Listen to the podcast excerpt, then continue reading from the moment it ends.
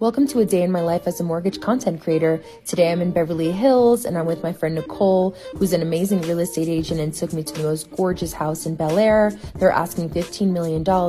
So we took a ton of content for Instagram, TikTok, and made some cool videos to show you how amazing it could be to live in a home like this and what it would take to finance it. And then we got to go to an amazing rooftop to get some drinks together and had a great day. Bye. Know this. Introducing the original Blood Clot podcast, not players. Soothing semantic. Special dedication. All the way from New York. Boom. Yeah, man. SWOT semantic. Yeah, me know. Boom. Soothing semantic. Yeah, me know. Big ups to the man. Yeah. Soothing semantic.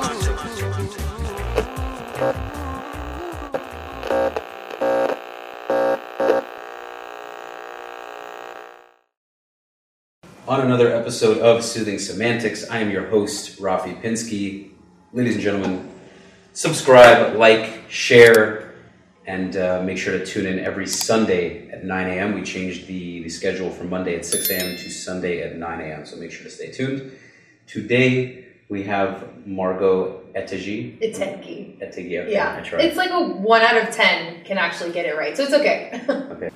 Welcome, Margot. Nice to have you. yeah, thank you so much for having me. My pleasure. So, I've been following Margot's page for a couple of months, and she is, uh, you're, well, give us kind of an idea because you're in mortgages. Yes. You work with uh, Triangle Companies, is what it's called, right? Yes, so Triangle Companies um, has three different divisions, and I work for Financial Triangle, and so I'm the general manager of the mortgage brokerage. Um, so we handle a couple different offices, a couple different states. We have New York, Florida, Texas. We just added Colorado, and we also have California. So I'm pretty much bouncing around between all the offices. And yeah, what we do is we specialize a little bit more in creative financing. So though we do all of the different kinds of mortgages that are really out there, we really like to specialize in bank statement programs, um, creative financing for self-employed individuals or foreign nationals that come and want to invest here or first-time home buyers um, i was a first-time home buyer at 24 so i really know what it's like to be in those shoes and to kind of all the concerns and questions. Um, so i know all the best programs out there for them and can really help them walk them through that. So um, I think that's what makes us a little bit different than the rest is we really like to cater to the individual and make the mortgage as customized as the client needs it to be. Okay. Is there, the, I've, I'm working with a mortgage company now. His name is Danny Tokar, a great guy, and there's so much I'm learning about the complexity of mortgage Yeah. approval. Yeah. Because there's so many things that people do. By the way, profanity is perfectly cool on here. If you want to throw some f bombs and whatever, if you if you wish, you're welcome to. Just let me know. Cool. It helps me sometimes.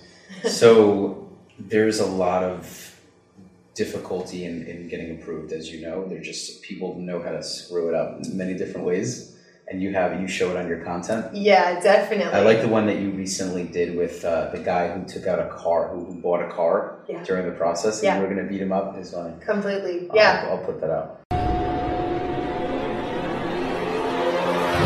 Come on, let's go outside. Go outside for what? We're gonna fight.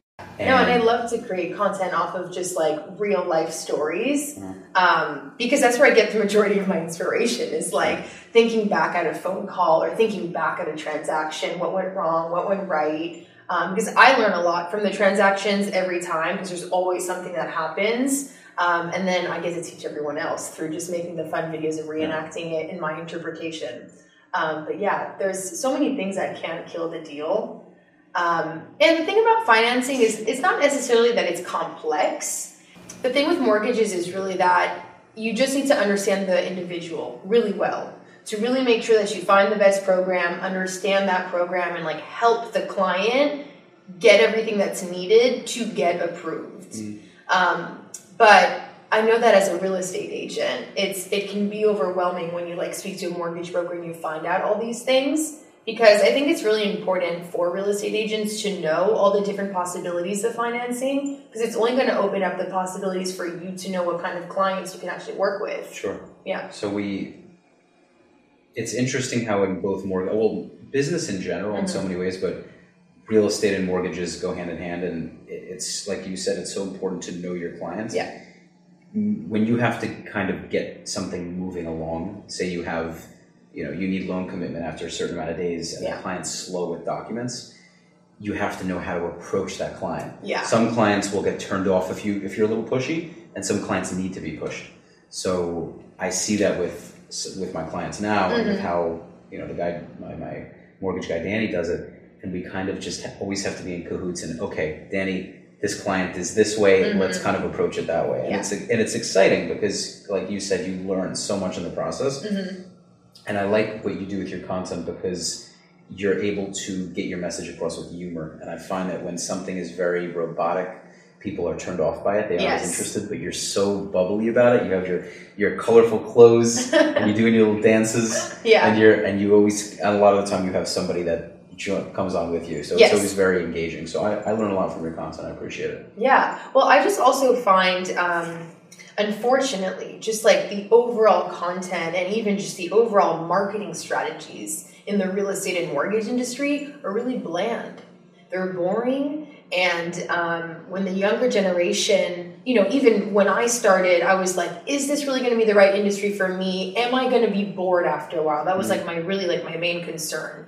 Um, but it it really is the great thing with technology and social media and just like being able to be creative is like you can really build your own narrative and kind of be in charge of you know what kind of marketing you want to put out there. And i just always find like after what i've done over the last few months um, being organic being yourself is going to be the most effective way of getting business. Because at the end of the day like people want to know exactly who they're doing business with they don't even care about your product your listing. They really don't care. At the end of the day they have a goal. It's to buy a house. So if they feel comfortable with you they're going to come to you. They're going to look at you as like an advisor to really ad- advise them the whole way through you know?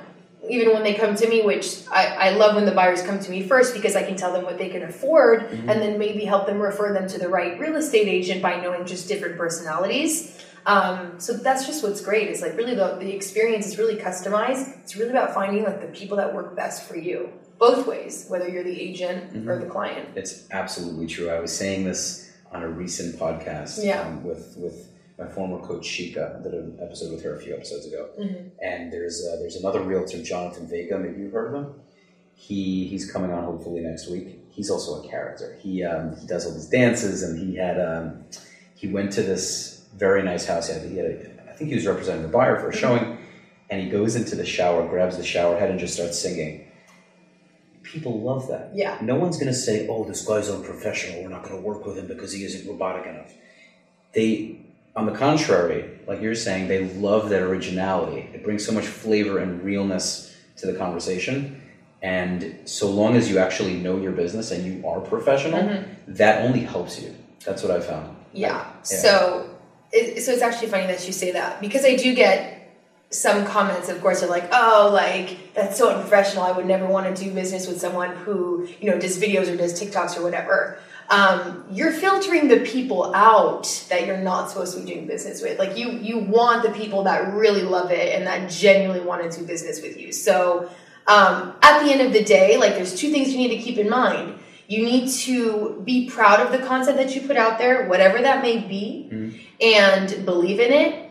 And like most importantly, just like be yourself, you know, and and just think whatever you put out there, as long as you would feel comfortable that a client or a work associate, you know, would see it and not feel like it's controversial or you know mm-hmm. cringe, like whatever it may be, then put it out there. You know, I mm-hmm. mean, I always try to keep it relatively professional. Um, if there's bad words, it's because it's like part of the song, part of the trend. You know, I'm never going to try to like offend anyone or do anything vulgar. You need to keep it like within, you know, what's reasonable. Right, right. Still, yeah. I don't find your, your stuff to be unprofessional whatsoever. Thank you. But but like well, there's no but and Yeah. there's um like you, I love what you said about the, the filtering out of, of the clients that aren't Yeah. in the first place. It's so important because not everyone's going to want to do business with you, And that's fine. okay. That's fine. That's okay. I'm okay with that. There's still plenty, plenty of business.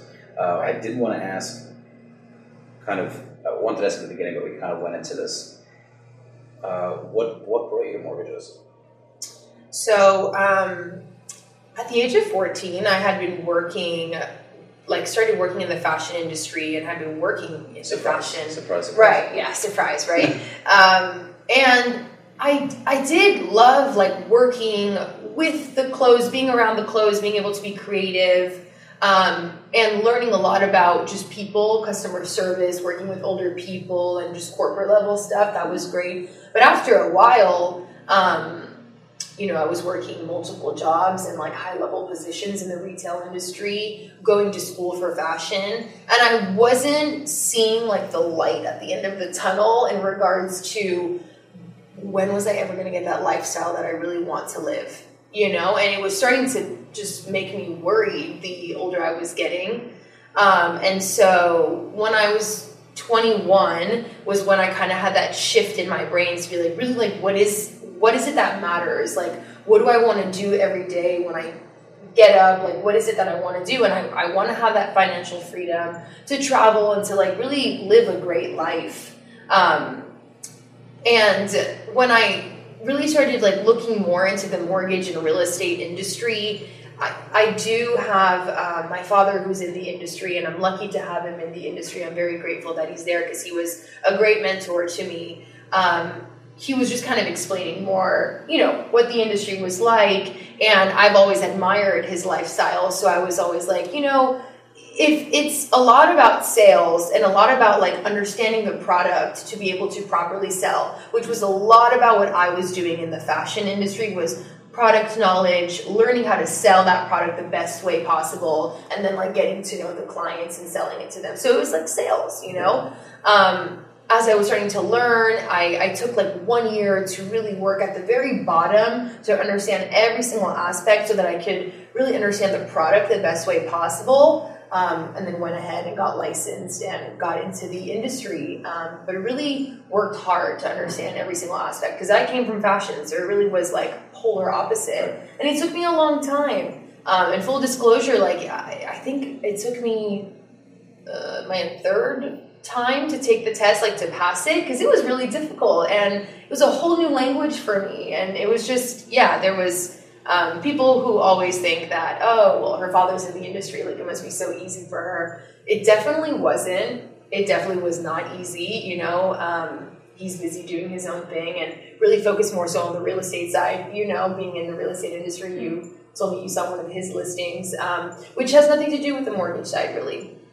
So um, for me, it was definitely difficult. It was a difficult transition. But once I started to really understand the product and really understand how to sell it in my own way, was when I was like, okay, this is really going to be for me. I think I'm really passionate about this and I can really make this work for me. Yeah. It's, it's amazing. Yeah. And you can still do, you can still bring that fashion sense to the table, which you do. Yeah. Just sort of clothing line. I mean, you know, the, how I like really saw that was because the first time I was going out networking, people would be like, "Oh, like I love your outfit," you know, and so that was like a conversation starter. And you know, at the end of the day in sales, it has everything to do with your branding, how you look. Like there's so many aspects and you still have very limited amount of time to make a first impression. So, you know, I really think it is about like understanding about branding and, and, and the sign of the fashion industry that I was on was fashion merchandising, which in my opinion was more so like the business of fashion and the psychology of like how to sell something, how to properly merchandise something, um, and place it in a store in a strategic way to really get the client to buy it. So I've always just had that mentality of just like sales, presentation, branding, um, and just like how to stand out in the most appropriate way. Right. Yeah. So you so you were able to take that with you and bring it to Yeah, mortgages. exactly. And I saw that like not a lot of people were taking anything like it. A lot of people that were in the mortgage industry, I had seen that it was just a lot of people that had been there for a long time, you know, and that were like stuck in this mundane, you know, way of doing business. Right. Um, so the reason why, because a lot of people always say like, why didn't you choose real estate? Well, I was like, I just saw less competition in the mortgage industry. Whereas on the real estate, I did see a lot of like younger people and um, yeah, just saw like, ooh, it's going to be a little bit tougher on that side. There's more room for flavor in real estate, I think. Sure, There are more people because you're showing a property, you're outside more. sure. So you But you know what it you know what I was bothered with the real estate, which like which is what bothered me with the fashion industry was that you had to be responsible for inventory. So if you had a listing, you know, like it had to be like, how am I gonna sell this product? Right. When I thought about the mortgage side, I was like, hold on a second, everybody needs money. It's not gonna be very difficult to sell a mortgage, you know? And I would be well, like it would be house, don't they, easier now? yeah but it would be easier for me to work with real estate agents on helping them sell a house Mm-hmm. by like being able to find buyers who need financing and who need the house like it just was like a greater opportunity for collaboration Okay. in my opinion so i was like oh i think that if i'm if on the mortgage side it's going to be less of a competing against people and more so being able to add value for real estate agents and for home buyers Okay. Yeah. Okay, I get where you're coming from. So, and I, I've seen you do content in Colorado because you met Colorado, Cali, done content with uh, luxury realtors with very, very nice properties. Mhm. So, what's that kind of been like? What's the experience like? I mean, you know, the experience has been great just because, like, the people are amazing. Like, you know, real estate agents that have been working very hard and um, have worked their way up to getting 10, 20, 25 million dollar listings are phenomenal people, and you learn a lot from them.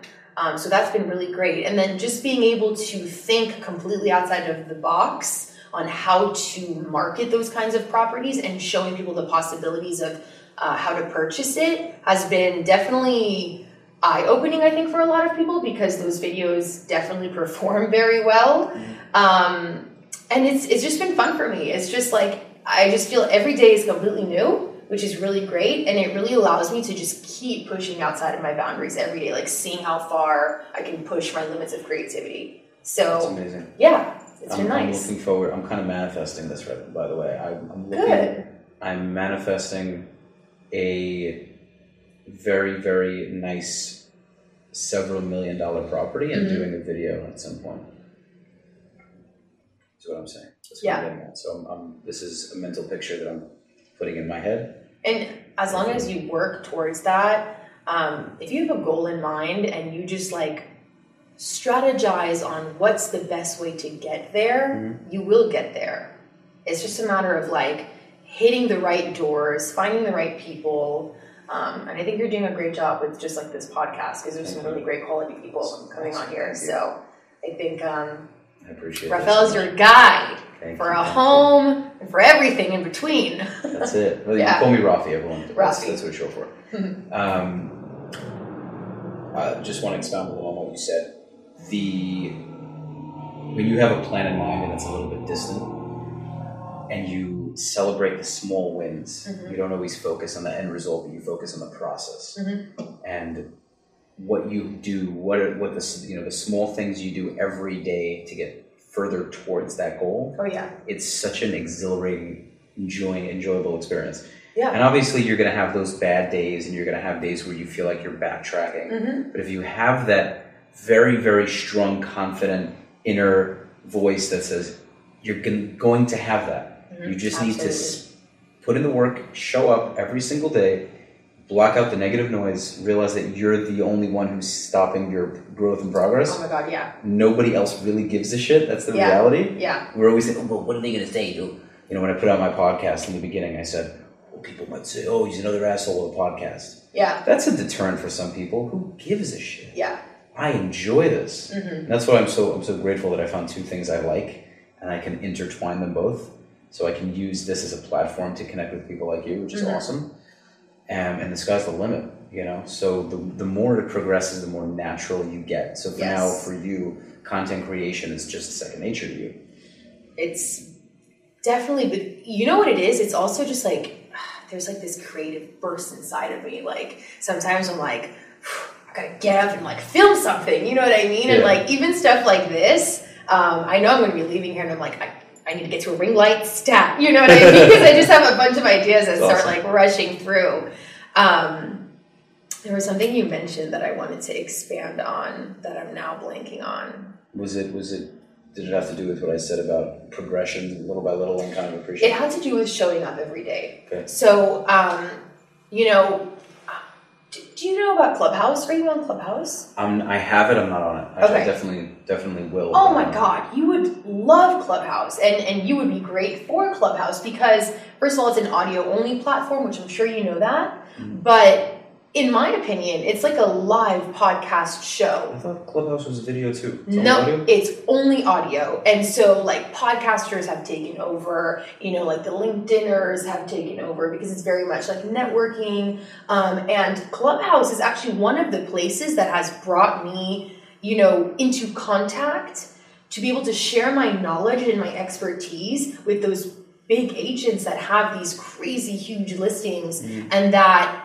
just by hearing my voice and listening to me speaking and adding value to people's like lives on whatever topics and, and stages we're talking about um, they just like immediately it's it's really cool because you can speak and as you speak they can like check out your Instagram profile as you're speaking and Right. like do their auditing and be like is she really for real or is she bullshitting? You know what I Right, mean? And right, they do their audit and they come back to like listen to you and they're like hmm okay Right. and then so then they're very quick to be like let me DM her and like I want to collaborate with her and that's kind of been how I've been able to get the opportunity to work so closely or be a preferred lender for a lot of these really big agents was just showing up every day on every single platform. Every single platform. I didn't know where my next client or my next agent, my next deal was going to come from. I just made sure to show up. Clubhouse has brought me some, so I always make sure to show up on Clubhouse. TikTok, like I love it, it's my passion. Instagram, I know that like a little bit of the older clientele is there. So it really is just knowing like where everyone where everyone is when they're on the apps Mm-hmm. and like hitting it at the right time. They see you're out there. You have Yeah. credibility. They, they there's no denying it- that you're showing up on their phone Right, every single right, day. right. They see your face again and again and again. There's this mental picture of Margot, Exactly. Margot, Margot. So they're like, well, Yeah. who do I do mortgage? Who do I hire for mortgages, Margot? Right? If you don't And- think of me after all the videos I've done, I swear to God. I'm hiding my knife set right now. Someone shows up with a purple blazer and green pants. with a knife. I wouldn't shit my pants. I know I look like Barney, but it's okay.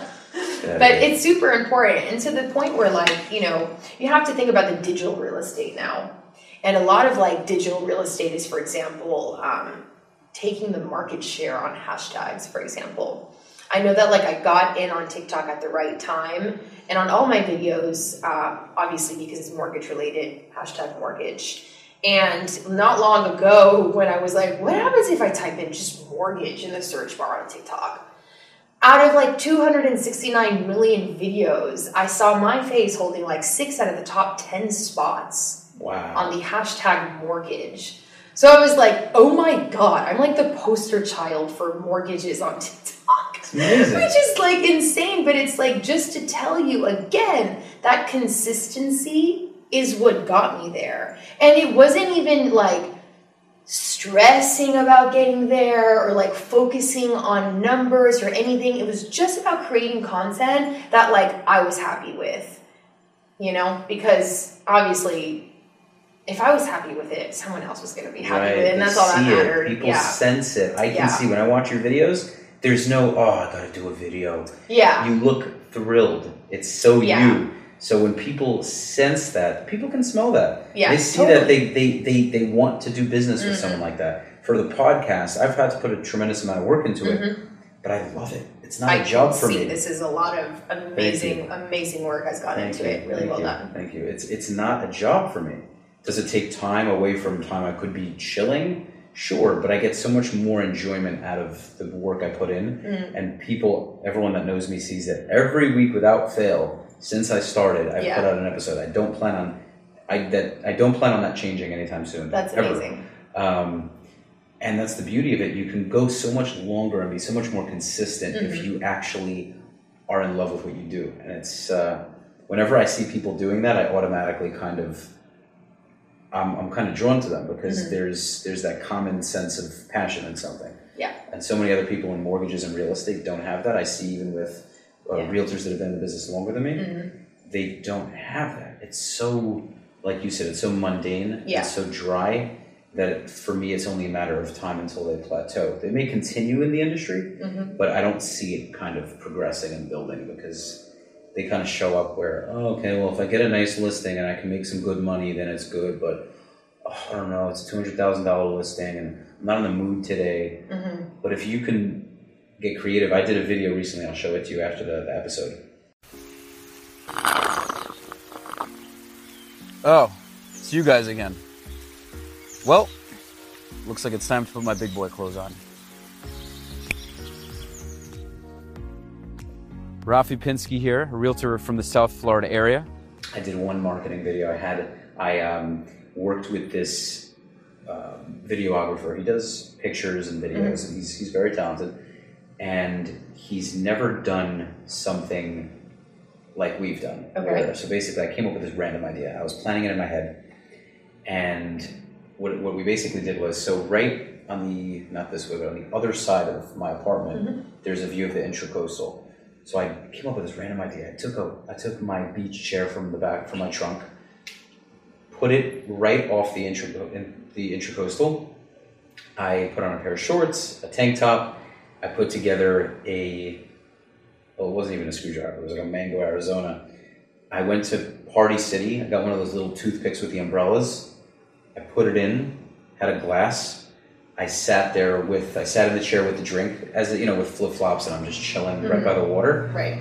and I put together some little script, and he starts videoing. I snap my fingers, and you see the next shot you see me wearing a suit, mm-hmm. And then I get up and I start marketing myself, and I paid a marketer three hundred dollars to put it out on these three Instagram pages with quite a large following, Nice. and I was mainly targeting the Jewish communities in the tri-state area. nice. And like I know real estate supposedly you're not supposed to like mention you know who you okay. I know I'm Jewish, I grew up in New York. Yeah. I know that they're looking to move here. It was a very strategic plan Sure. thing. And It's I got niche. yeah, I got about Yeah. eight clients from it. Yeah. I had I haven't checked it in a, probably two months, Mhm. but I I think I put it out about three months ago. I got over twenty thousand views. Yeah. Uh, I'm sure it's well over that by now Nice. and it just came from simple creativity that I that I, that came to fruition. Yeah. and made it a reality, and it was so simple. It wasn't Mhm. complicated, and I took that confidence because I it worked. It brought me business, Mhm. And now my neck. I already have a, a much more creative and larger plan ahead, and I'm going Right. to do it many many times going forward. I just you know it's just a matter of having those properties, and I mean it's it's so exciting. I got amazing feedback from people. People are like, dude, it was amazing. It's such a creative idea, and nobody else in my office did that. Yeah. Most realtors don't do that sort of thing because for them it's far fetched. It's eh, what am I going to bother for? It's not the norm. No one else is doing it. That's exactly why you should do it Mhm. because it sets you apart. Yeah. There have been some really amazing. I've been really like blown away by a lot of um, real estate agents that have embraced the evolution of what's going on with this whole, you know, creative social media marketing tactics. Because I think people people are tired of feeling like they're being sold on something. Mhm. You know, they really they really want to be doing business with their best friends. So if they can't feel like they relate to you, they're probably not going to want to do business with you. It's the honest truth. The truth is so so factual. Yeah, That's why I love the business because it's such a relationship oriented business. definitely. And I, you know, scripts to some degree are are important, but I find myself on most of these appointments. I can't do scripts. I- I, I- can't do it. Right. I see a lot of my friends have amazing scripts and they're doing these like POV videos Right. and you know full scripts. I've done it once um, and it's it's just so time consuming and for me it's not my thing and I think everybody has their own style of content creation. Mhm. I really just I really get inspired from a lot of movies that I watch, a lot of just um, remembering what happened in my transactions and my day to day. That's like really where I get a majority of my creation. Harry Potter and SpongeBob. I've noticed. Harry Potter and SpongeBob. I noticed it's a big a big uh, trend. People of Bikini Bottom, as the manager of... Uh, SpongeBob? Hold the phone, folks. I'm getting an important news flash from Mr. Krabs. Go ahead, Mr. K. Says a jackass. Okay, says what's it? I'm making a complete what of myself? You applied first for the Defense Against the Dark Arts post, is that correct? Yes. But you were unsuccessful? Obviously. And it's also because like I'm also just paying attention to what is currently trending on social media. So I do a lot of you know research and development, if you want to call it, where throughout the week I am going on TikTok because I do find that over there the like limits to creativity are literally endless. And, and, just in my opinion, as a creator for short form, it's the most user friendly. Mm-hmm.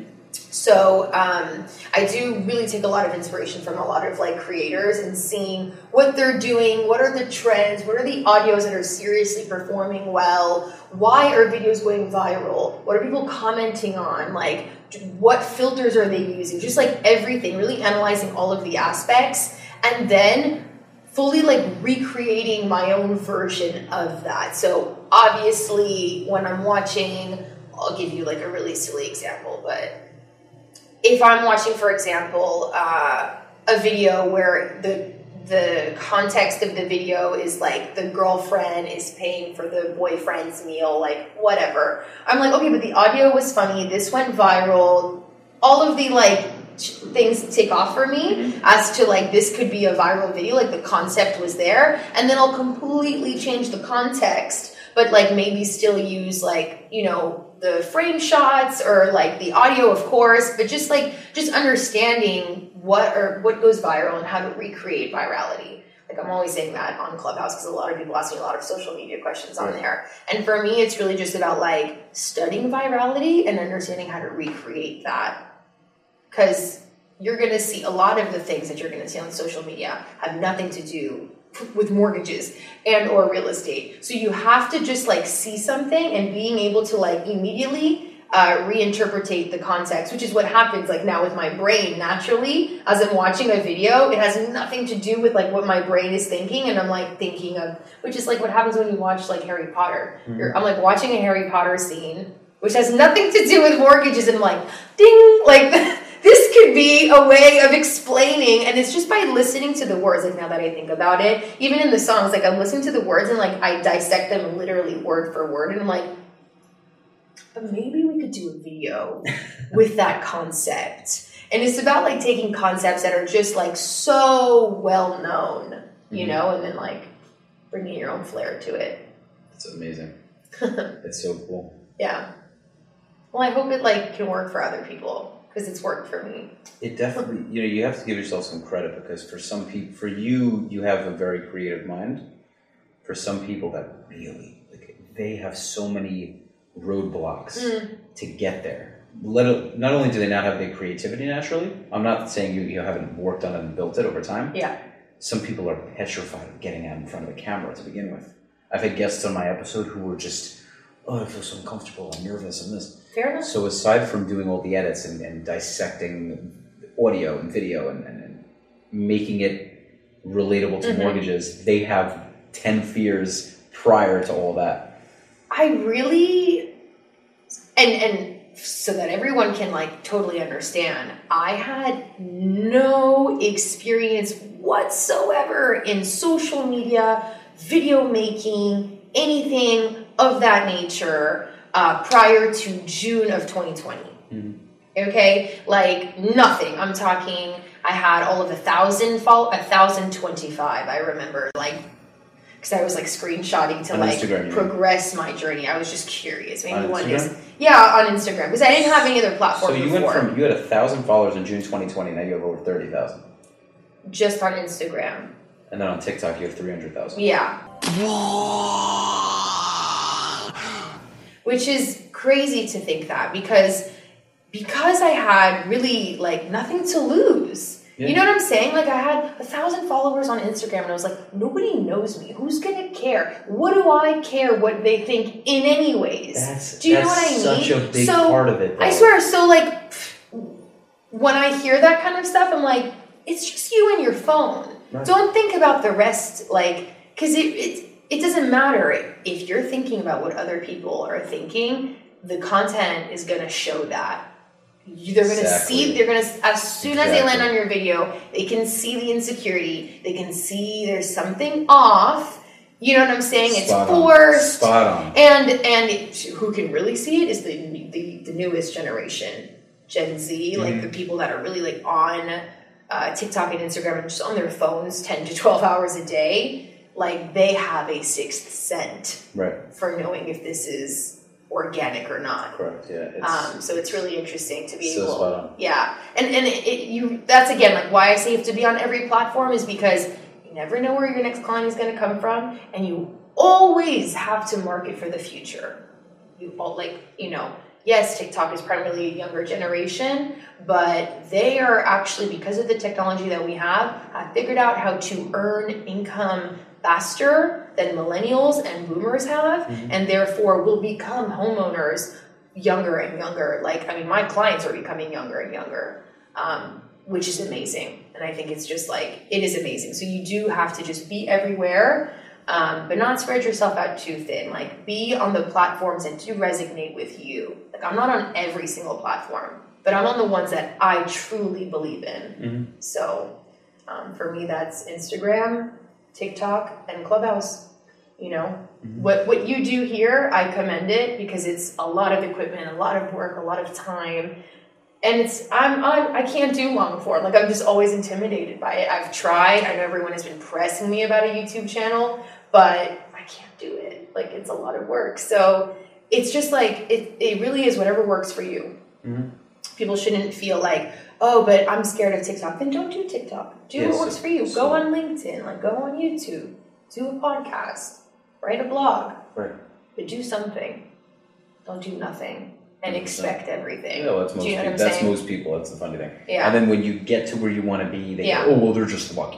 Thank you. They I was just that. gonna. I think They always do that. They always they do that. don't get it. Yeah, but you just lucky You're because just you because you had to. Yeah. Well, yes, when you're sitting and doing shit, it's easy to say that you're lucky. Truthfully, I don't have anyone telling me that because I, don't think anyone could say that about me personally. Mm. Being that if you know they know who I am, I definitely did not. Luck was not in my favor for so much of my Mhm. life. I think I've been able to bring luck to the table because of opportunity, because I grab opportunities.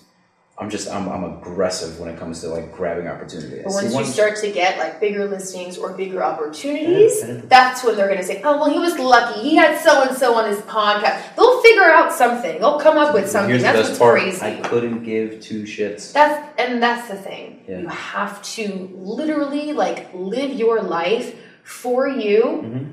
um, with blinders on, and just if you're happy with what you're doing, that's all that matters. And ironically, that's what, ironically that's when everything opens up because Mm-hmm. the people that don't like you or don't appreciate it, they can go take Let a hike. go. Go Let ahead. them go. But you build this genuine Mhm. support system of people Exactly. who really do care and do support you, and those people are there. and that understand you, that want to do But, and they're like-minded. They have Yeah. that crazy, and you're building a network where you're Exactly. unstoppable.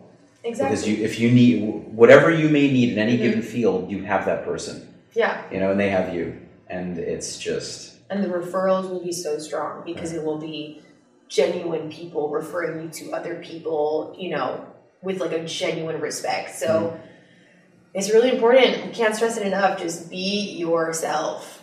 Mhm. It's super important. yeah, most people are very insecure about it. They don't realize that they're their own biggest critic, Definitely. and most people, quite frankly, are doing what they're doing. Mhm. You have some people that are completely, you know, I'll be very blunt. There are people that to me are completely useless, and I, what I mean by that is they're humans. They, I, I respect them as humans, but they really don't bring much to the table day to day. They just don't. They okay, they have a job. I mean, maybe they they fix things, so they do Mhm. help society in some sort of way. But ninety percent of their time is spent bitching and moaning about why they don't have what they have or they aren't doing what they're doing, and they don't seem to understand that the large majority of the world has no idea who they are and couldn't care less Right. as to whether they're doing well or not. People by nature care are, are in it for their own best interests. Mhm. I'm not saying that you know people don't care about other people, but Mhm. as a whole, human beings are focused on themselves. So when you're putting out content and you're trying to build a business and you're so focused on what Tim, Bob, Bill, Adam, Jane are thinking. It's just it's a crippling thing way to think because it's so irrelevant. And uh, when when people start to understand that, when when I realize that, it's so freeing, you know. Yeah, that's a good word. It is It's- definitely freeing. Um, I remember we were like messaging about like what we were going to talk about, and at one point you were like something about your hair. Oh. and speaking of Oh, by the way, I know yeah. exactly what you're going to say because Yeah. I actually watched the content. Can I say? I want to. I want to bring it up, and you tell me if it's right. So yeah, I saw. I Margot, I saw one of one of the episodes. This was a while back, and you mentioned that some people, when they meet you, they don't think you're as professional because that's it, right? no, well, that's not why I did they- it. But that's what they. That's this is what you said. I mean that all the time. No, I'm you not know, saying so- that you that, that you do it. Oh no, that. so, What oh no! So you I was going to expand because you said um, it's freeing once you start to like not think about what it means, like live for yourself. It becomes freeing, right? Right. So I was going to like basically introduce the story as to how why I decided to dye my hair Okay. the crazy colors. Okay.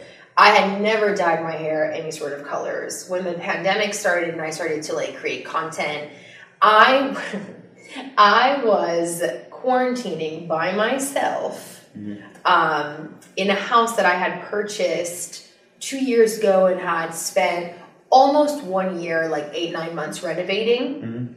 In, in April of 2020, it was like livable. Like I just needed to like go to Target, get curtains, whatever and um and it was like in like basically a white box like you could say it was basically like a sociopath living in there you know it's fine um and that's when i was like i need to do something i need to create a studio like i need to do something for myself um, and I was thinking YouTube in the beginning, but then I was like, no, like it's too time consuming. It's just too intimidating. Got onto the TikTok thing because it was easy for me and all of that. And I started to like build out like my home studio that you see this like pink wall thing, like this like collage wall, um, and really wanted to like just build a creative space for myself. And as the creativity started to like come out of me, like this like Pandora box that was like opening every day more and more, um, I was like just thinking of all of the things that I've wanted to do that I've always like held back on. And I remember being really young and like,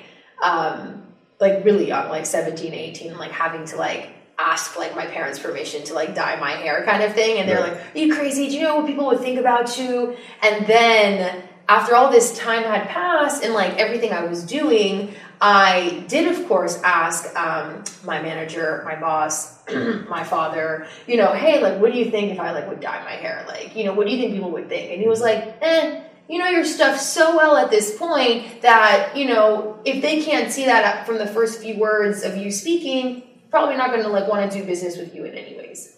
You know, and I was like, okay, I love that because it really just means like this is going to be able to strengthen my confidence in the way that like I know who I am, I know what I know, and like I'm very confident in business settings at this point where you know it's not the color of my hair that's going to make the difference of whether I'm going to like get this deal done or not. Okay. So, um, being that I knew that I was going to, because I was very, very good with the lockdown, I like really stayed in. I remember like counting down every day that I was like really locked in and did everything right, adopted a dog, like did all of that, you know, and like Yeah. did leave my home office. And the hair color was really just like just me living for me. Like the the whole quarantine, like I really just like got to know myself um, more than ever before because before quarantine I was traveling so much and like living my life at like a thousand miles an hour and never really got to like spend time with myself and figure out that creative side that like yeah unleashed who I am today which is just a more evolved version of who I am I guess I could say and I'm like I'm proud I'm proud of my journey so So, but I'm curious Yeah. though, what, why the purple specifically? And Well, it started with pink, Mm. um, just because I was like, okay, like pink is an easy color to like transition into, and then um, then I did purple because it was like again easy to transition from pink to purple, and then one day I was like, oh my god, I want to do green, and I remember like the lady at the salon putting the bleach in my hair to like go green. And um, before she like took the foils out to then put the color, like she had already mixed in the green, I was like having a panic attack, and I was like, you know what? This is where I draw the line is purple because um, at the end of the day, like you know, I do think fashion and merchandising and aesthetic, and I just thought purple was the best color that like just suited me well in terms of like the skin tone, the eye color, and easy for me to um, just create fun aesthetics and outfits that were still professional and still fun. Um, and I just felt like green. Yeah, I just like I know the journey of colors now and like the way they fade and like green just could have been a little little too much for me. So I just I love purple. It really grew on me, and um, and actually when I had my hair pink and then I went from purple, the first two three videos that I did with the purple hair, I don't know if it had anything to do with the purple. I mean, I saw a lot of comments about the purple hair, but they went absolutely viral. I'm talking like millions of views viral. So it was like, all right.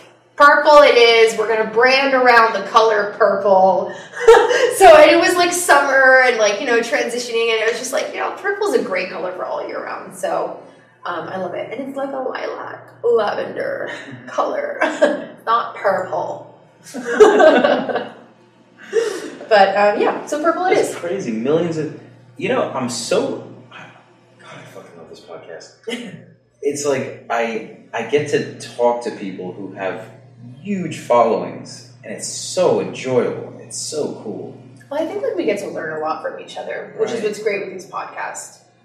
I, I just I'm I'm even seeing I have you heard of Gary Vaynerchuk? Yeah, of course. Yeah, huge yeah. fan of his. Yeah. So he Let's get him on here. Gary V, come Gary on Vee- down. Oh, I'm getting him. Believe For me. Sure. He said something about podcasting. First off, he Mm. said everyone should have a podcast, and then he said something very blunt. And he said, never focus. He said for podcasting Mm-hmm. at least, never make your main focus about views. Make your content. You know, this goes back to what we were talking about. Yeah. Make it real. Focus on the things that matter to you, and eventually, it'll what you want will come to fruition. He said, at the end of the day, you still can't expect your podcast to be huge because there's only a very, very small percentage of podcasters who really make it. It's a tough market. You have to bring content to the table that Mm. really, really is different. Yeah. It has to really be of value. And I, I study other podcasters. First off, the large majority of podcasters aren't consistent, which Mm. is first and foremost. Consistency They miss tons of episodes. They aren't doing video. They're not leveling up. They're not meeting the competition. Now, I have a long way to go. My equipment can be better. The quality of the audio, Sure. the quality of the video, for sure. And I, and I acknowledge that. But I understand that at the end of the day, I'm here for the long game. Yeah. And I know that I have a knack for conversation and connecting with people and networking with people. So for me, it's only a matter of time. And Yeah. it could take a few years, and, I, and, I'm, and I'm, I welcome that with open arms Right. like I said, I'm here for the long game. So Mm. um, I, I just I already know that I'm blowing past thousands of podcasters, even ones that have been here for years. Mhm. I just know it. I'm already, and I know some podcasters that are kind of in my space, like friends of friends and people of people. I've already, and and I don't look at, I don't like to say beat them, but I'm very competitive, so I want to. I want to just pass, surpass all of them. But you know So- what? It's it it's all about consistency. Um, in the beginning, when I was creating, like for TikTok, I mean, the views were nothing that motivated me to keep doing Well, videos. because the hair was pink. Because it was brown. Ew, who cares? No, how boring. No, I'm kidding. But it was just like, you know, it didn't matter because I just I kept going back to my videos and be like, like these are great. You know what I Right, mean? And right, like right. I felt like it didn't matter and and what was Can great was just quickly? Can I quickly? Yeah. I, isn't it amazing when you make a video like when I have a podcast and there are certain bits of episodes Yeah. where I say something fucking phenomenal Yeah. and I I look back and I look shit. back and I'm like yes Yeah. I look back and I'm like that was amazing you know what I mean and I it takes it really takes a confident person to be Yeah. able to, to be able to look at something and say that was fucking awesome Yeah. like No, I, I I, I give myself props I love you, that. You have to be your greatest fan. Isn't that awesome? You have to hype yourself up. Like amazing. you cannot rely on anyone else to give you feedback, compliments, and actually, like I remember, like the, the whole time. So ninety nine point nine percent of the time when I'm creating, I never ask for like third party opinions when I'm editing or like, hey, what do you think about? Because that's what's gonna fuck everything up. Like, no, you have to go off of your first gut feeling. Don't you dare try to take fifty seven takes for your one scene because they are going to see it was overproduced. It's got to be natural in the moment. Um, Jim, I was going to say something else. I don't know no. you get it you get it you get it Um, hold on let me try to go let's try to backtrack um try to think take your time it was about like content not performing. Yeah. So now, Okay. so I got it, but it's actually really frustrating because speaking about content that doesn't perform well, I, I know that it affects my mood. I know that like when a video that I really believed in doesn't perform well, I know that I'm like, damn, like I really believe in that video. Like what happened? You know? But you can't like think about it for too long. You have to be like, all right, like let's just keep keep going. Let's put something else out. Maybe like the next one will hit right, you know? Um, you can't be like, oh, I'm going to stop because it didn't perform well. Because I see that happening so many times to people where they're either going to like start to go on TikTok and post or start to post Instagram reels and maybe like one or two will do good and they'll keep posting. And then as soon as it like really doesn't do great, like, eh, they stop. They're like, it's not for me. They quit so It's, easily. it's, and you know what? Like, I actually took um, a three week break from TikTok because I just like, I'm so stupid. I do this to myself all the time. It's like sometimes I'm like, oh, I'm slacking, and then I like push really hard and burn myself out on creativity. And then I'm like, I can't. I'm good. Like I can't. I don't want to do another video. I don't want to edit. And like, it's one thing to do the videos. I love always doing them, but then you have to edit them and caption and hashtag and make sure it's all ready to go. It's like post at the right time, and it's like all this shit, right? So um, I like took a three week break from that because I had created so much content on TikTok and I was like posting like six times a day um, because I was like frustrated that my like numbers were just like not performing well. So I know the way to like beat the algorithm is just push it uh, into high gear. And I had so much content that I was able to recycle for Instagram that I just like put TikTok on the back burner for three weeks. Mm-hmm. Now, as I want to get back on TikTok, like trying to post stuff, I have 300,000 followers on there, and I'm like struggling to get a thousand views right now on my videos. But I know the name of the game. I know it's all about like the algorithm having a conversation with me and being like, this bitch is back again. Oh, now she wants to get views after her three week break. Like, no, ma'am, you need to put in the work before we can reward you with views. I know that's how it works. I know it because I see my friends that have also hundreds of thousands of followers, and I'm like, how come they keep getting consistently great numbers of views? I'm like, because they're just posting multiple times a day. And though they're not necessarily thinking about like what they're posting, just flood the algorithm so that the algorithm knows that I'm loyal and so that it can reward me with views. Interesting. You see what I'm saying? But like, I don't think about that because I'm so much more concerned on the actual pieces of content and the quality of it rather than just like busting out content all the time for the algorithm. I did that in the beginning, even though I was also focusing a lot on quality because I knew it mattered. Um, but I think in the beginning, when you're trying to grow a big following, you have to be like, I mean, so on top of it. I'm talking, yes, like three to five times a day because you need to literally like outpost people and like disrupt the algorithm to the point that it's like, this guy again. Like, all right, just give him Right. enough views. You Right, right, give him what he wants. Right, you know? right, right. But it's like you're um, knocking on the algorithm's no, door. Come on! It's literally that, and it's really funny because a lot of people do videos about like them trying to talk to the TikTok algorithm. Anyways, but um, yeah, so it, it is tough, and sometimes it is discouraging. But like as I said, like I woke up this morning and I saw like the last few videos that I've posted performed really horribly, but I was like, I'm fucking obsessed love them. And I know that like, all right, like, you know, TikTok wants to like give me a little slap on the wrist and like not show my videos to anyone for right now. Fine. I know what they want. I'll I'll post more consistently. And I know that these videos either will have their moment and will get pushed into the algorithm at one point, because that happens all the time, where like days, weeks, sometimes months later, it'll just go viral. It's really weird. Um, but I know, like, you know, I've been extremely consistent with Instagram, so like that's gonna perform well there. And it's all about like knowing um, how to properly recycle your content, you know, and like really knowing how to stretch the distribution of like one piece of content, like how you're doing like for YouTube, podcast. So knowing about like how to like create one content and like just recycling it so so many different people can see it I and want to take their own interpretation. I want to make a separate YouTube channel just for, for clips. Well, they have the YouTube Shorts, which is extreme. Well, you know, well, which is like extremely powerful for the um, like YouTube algorithm because they're competing with like TikTok and Reels.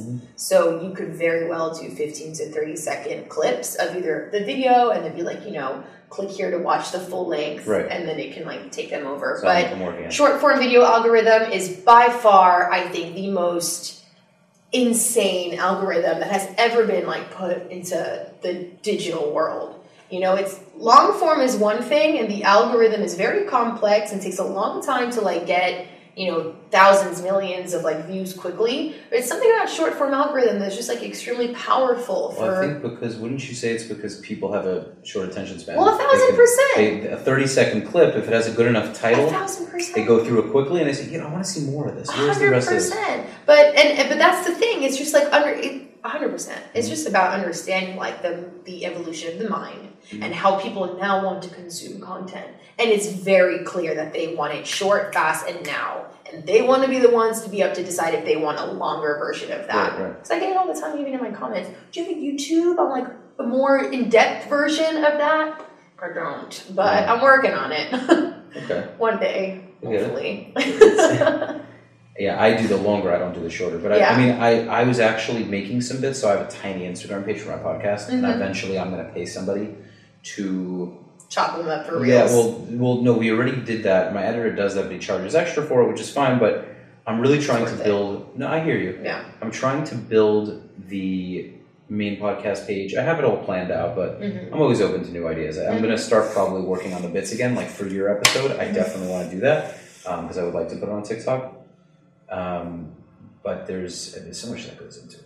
I There just- is so much that goes into it. And for people that um like I even hate when like people try to hate on like, you know, big content creators like big TikTokers and like, oh like they're so lucky. They do nothing and get millions. Hold on a second. You know what it takes to create content? Right.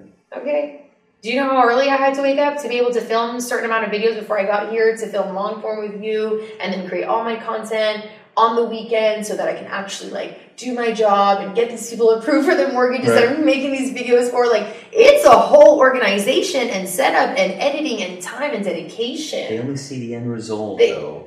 They see the They 15 see- seconds and they're like, it took 15 seconds. Like, Right, what do you right, mean? right, I'm right, like, so, sorry about that 15 seconds. Just take them to a room. yeah, yeah.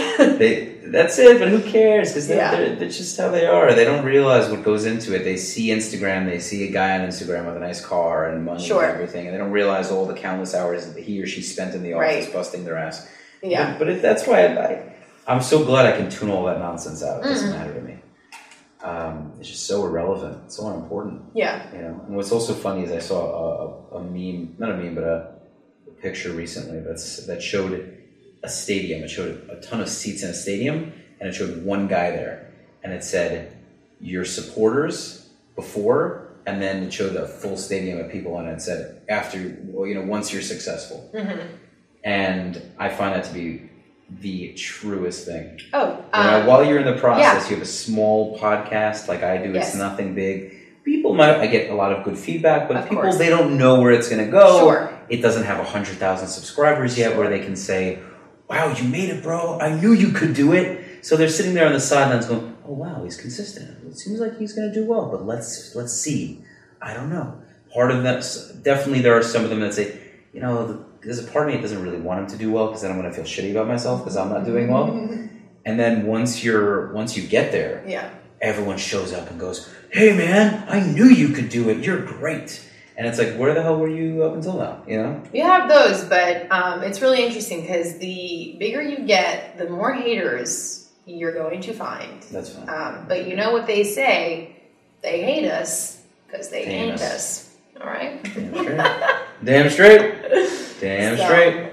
Yeah. That, but that's how you know you're making an impact. You you you can't be make you can't make any sort of major impact in any in any given thing Yeah. without having the haters. It's impossible. The haters. Yeah. Them haters. Yeah. I'll get you. we covered a hell of a lot of ground, I'd say. yeah, definitely. Um, I, I this entire time thought your last name was different, so now this is an eye opener. So it's it's Etegui. So you actually you pronounce it with like every letter in there. So et ted gi. Et ted gi. Yeah. It's a very difficult name. You probably had a tough time with finals with tests. Oh, I'm telling you, man. any like, teacher- one any out of a teacher hundred was actually pronouncing it right. And then like when I hear it right, I'm like, yeah, that's right. you know, like Any, wow. Other than a French person, how does anyone get it right? That's not French. That's Moroccan. oh, that's okay, it. Yeah. okay, okay, yeah, yeah, yeah. The first name is French, very French, and the last name is very Moroccan. Moroccan. Yeah. That makes Yeah. sense. That totally makes sense. I was born in the U.S. I was born in West Hollywood, California, um, but my dad is Moroccan and my uh, mother is French. Oh, okay, very cool. Yes. So that's yeah, okay, that makes sense because most most French Jews are either Moroccan or Algerian or whatever. Yeah, that's very true. Yeah, I mean, um, France was like one of the main colonizers over there in North Africa, so. Yep. Is that, that's probably not a great word right now to use, huh? Colonizers. So Whatever. We're not gonna get all political on that. But, uh, yeah, like, yeah, for another episode.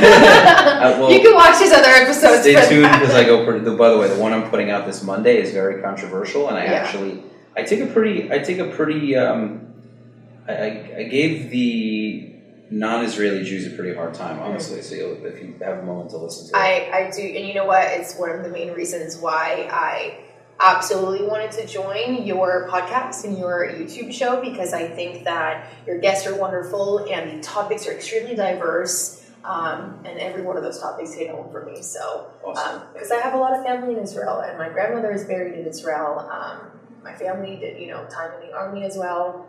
So, yeah, I'm very happy to be here, and I'm honored. And I think that you're going to do really great. Like this channel is fucking awesome. Awesome. Thank Yeah. you. Thank you. Mhm. Yeah, no, it's it's it's just yeah, it's it's definitely. I watched this video recently just about how in the beginning of doing anything you expect things to go easily and then you get hit in the face and that's it. You just have to you have to keep jumping over those hurdles and eventually it comes. I, I know it. There's no. I'm hundred percent sure. There's no debate in my mind. Like it, it might take six years to see any real change. I don't believe it will. I believe it'll happen a lot sooner. But I accept that reality, and it doesn't determine. That's that. That's really what it comes down to. Mm. You know, and it's just always you see those pictures of these guys digging for for diamonds, and there's this massive diamond that they quit too soon. You know that kind of thing. So it's uh, it's really just all about that. Yeah. You know. So, Margot, thank you so much for coming. Thank you for having me. It's been a pleasure. I'm going to drop your your social media link so everyone can check it out, guys. Make sure to check out our content. Thank you. If you need anyone for mortgages, get in touch with her. And oh, as always, subscribe. Hit the subscribe button because I see a lot of you are watching and not subscribing. So How subscribe. dare you? Ridiculous. Subscribe, like, share with the family, share with the dog, share with everybody, and as always, make sure to tune in on Sundays for new episodes. That's it. It's a wrap. Amazing.